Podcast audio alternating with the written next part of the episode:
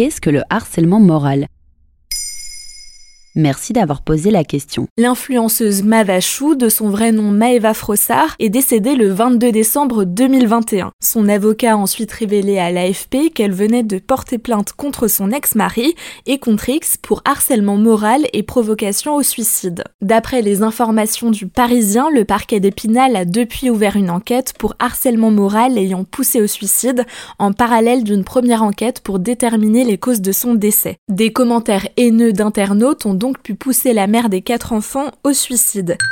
Toujours d'après son avocat, cinq plaintes pour harcèlement moral avaient déjà été déposées depuis mai 2020 et début 2021, Maeva Frossard avait publiquement révélé être victime de harcèlement en ligne. Comment se caractérise le harcèlement moral? Le harcèlement moral, aussi appelé harcèlement psychologique, est considéré comme un délit. On trouve sa définition dans le code pénal. Le fait de harceler une personne par des propos ou comportements répétés ayant pour objet ou pour effet une dégradation de ses conditions de vie, se caractérisant par une altération de sa santé physique ou mentale. En France, on évoque surtout le harcèlement moral dans le cadre du travail, mais il peut avoir lieu dans les différentes sphères de la société, couple, famille et évidemment sur Internet.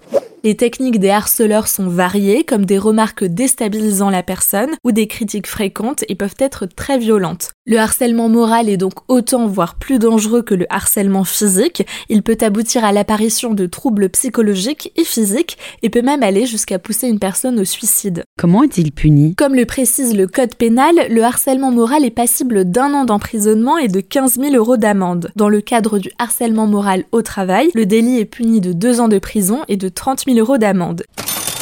Des peines adaptées sont aussi prévues dans le cas du harcèlement d'un conjoint, ancien conjoint ou de récidive. Et existe-t-il des moyens de prévention? Dans le cas du harcèlement moral au travail, oui. Les entreprises doivent le mentionner dans leur convention collective et s'engager à trouver des mesures adéquates contre les faits de harcèlement qui leur sont rapportés. Un travail de sensibilisation et de formation des salariés est aussi essentiel.